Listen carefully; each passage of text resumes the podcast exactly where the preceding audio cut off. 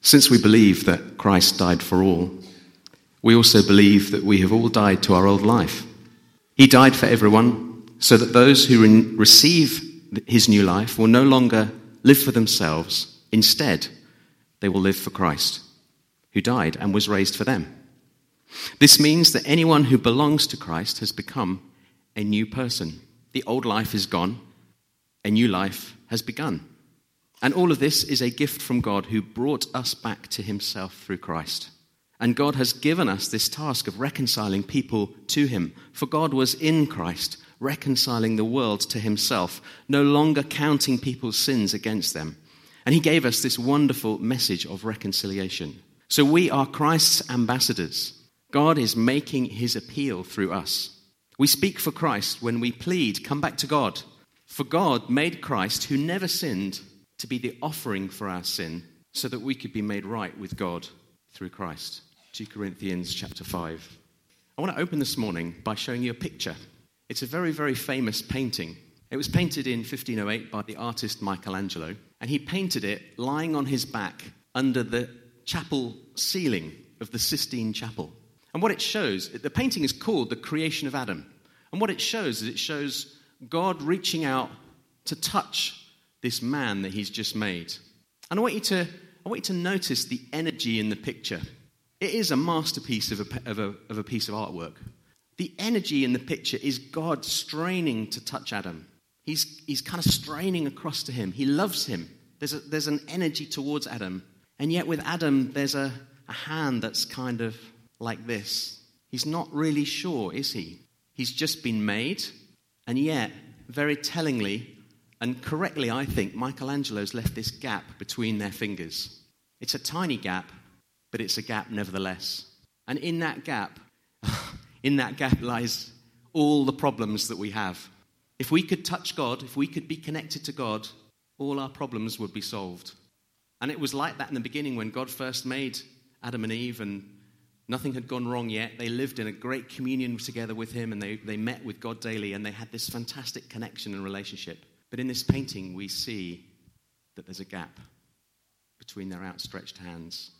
And I, I want to say that we've developed a prop here to explain that this gap, and that there's a gap between people and God because of things that we do wrong. And people are on this side, and that you might think of that as the earth, and, and God is over here, and you might think of this as heaven. And there's a massive gap between the two, and all people everywhere are hardwired by God because He made them to want to reach Him and to touch Him. And so what we do is we try and clamber up to get to God, and we do crazy things like kind of we try and make ourselves right before God, and we sort of this is my heart, and I try and make it right before God, and I, I think no, I can get to Him, and I'll I'll climb up here, and I can hopefully you know like hopefully I'll I'll I'll pass whatever entrance criteria there are to get to Him but the gap is still there because God says, You can't come in with that. And I'm saying, Well, I've brushed it up. It's all right. It's okay. It's white on, on the outside. It's good enough, isn't it? And God says, No. You need to understand that I can see what's on the inside. And so can you, probably too, from where you are. There's some stuff on the inside that needs to be dealt with, and it's called sin. And it starts, Jesus teaches that it starts in our heart. Jesus says that all the bad stuff in the world comes from within our hearts because we have stuff that is wrong with us. And there needs to be a means of dealing with it. There needs to be a means by which we can somehow take that stuff that we constantly getting wrong and, and doing bad and put it somewhere. We need to get rid of it because we can't approach a God who is completely holy. He can't have that near himself, and yet he loves us.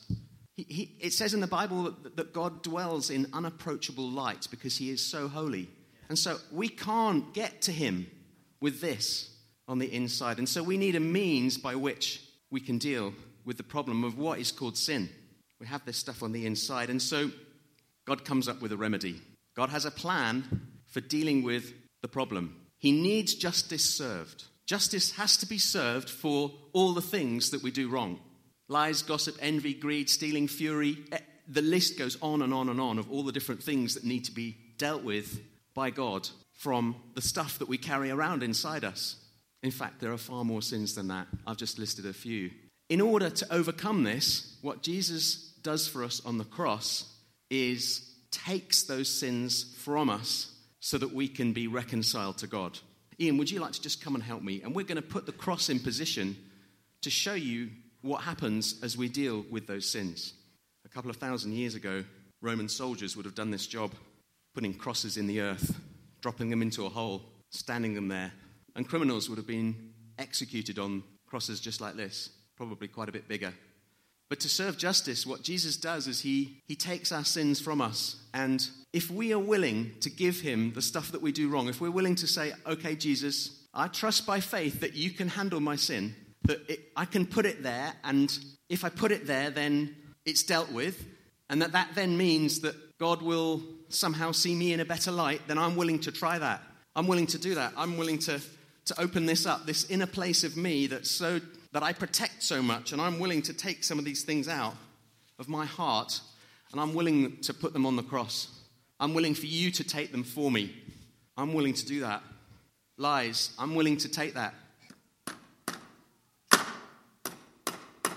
And it costs us when we do that because we hide these things in our heart because we think God can't see and we think that other people can't spot that we're doing them. But do you know what? They eat away us, us on the inside and they, they, if we don't deal with them and we don't get rid of them and we don't put them on the cross, what is going to happen to us? Because actually we end up carrying them round and they get stuck on the inside of us. But we need to get rid of them. We need to deal with it. And what we do when we come to church is that we get right with God. We come before Jesus and we nail these things to the cross and we make sure that they are dealt with because He was the one who take, takes all these things on Himself and makes them go away for us. Have you ever had something on the inside of you that you really, really wished you could get rid of? Have you ever had something on the inside of you you thought, oh, I really wish I didn't do that? I really wish that wasn't there. I've had things in my life that I've hated about what I've done in my behavior so much that I've even envisaged somehow being able to extract them. This was before I was a Christian, by the way where I was able to somehow extract them and then pulverize them. I don't know if that makes any sense to you, but I wanted to just get rid of them so much because they were so horrible. I was so angry about stuff I was able to do that I just saw the results of and I thought, this is so bad. And when I became a Christian, I understood there was a way to do that and that God, Jesus had done that for me. And now, of course, my heart's empty and it hasn't got loads of trash and dirt on the inside anymore. And I just kind of think, well, I might as well give my heart to God. I might as well give it to Him. I've, I've done all of that, and He's taken it all for me. And I'm just going to lay my heart there because He has got the ability to do that.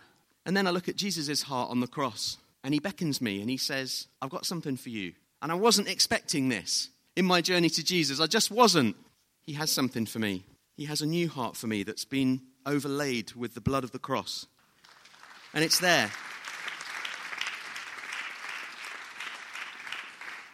And it means that, as the Bible teaches in 2 Corinthians 5, this means that anyone who belongs to Christ has become a new person. The old life has gone, a new life has begun, and it's all of, all of this is a gift from God who brought us back to himself through Christ, and God has given us this task of reconciling people to himself.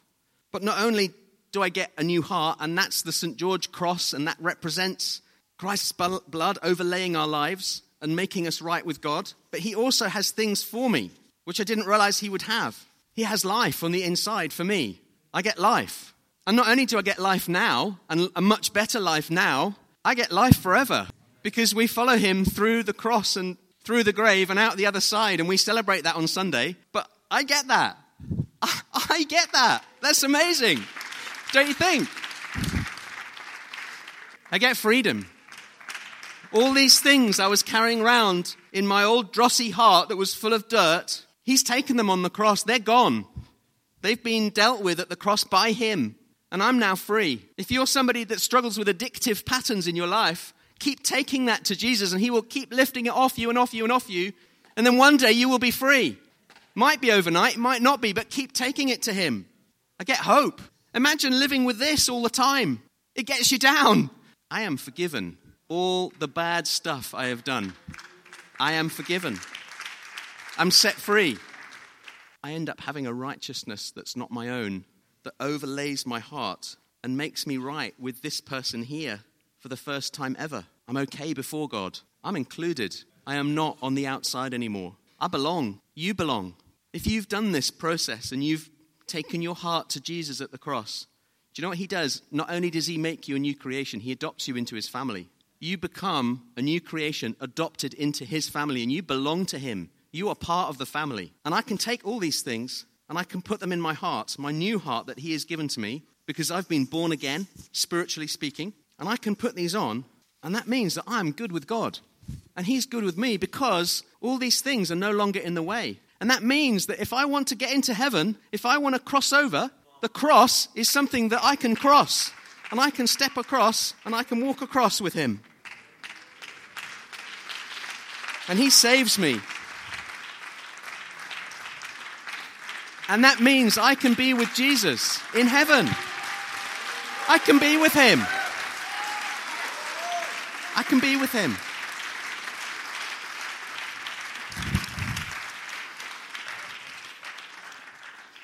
Would you stand with me and say something with me that will come up on the screen? Take it to the, the final slide, George, please. Why don't you say this with me aloud? And then we're going to go into a time of communion.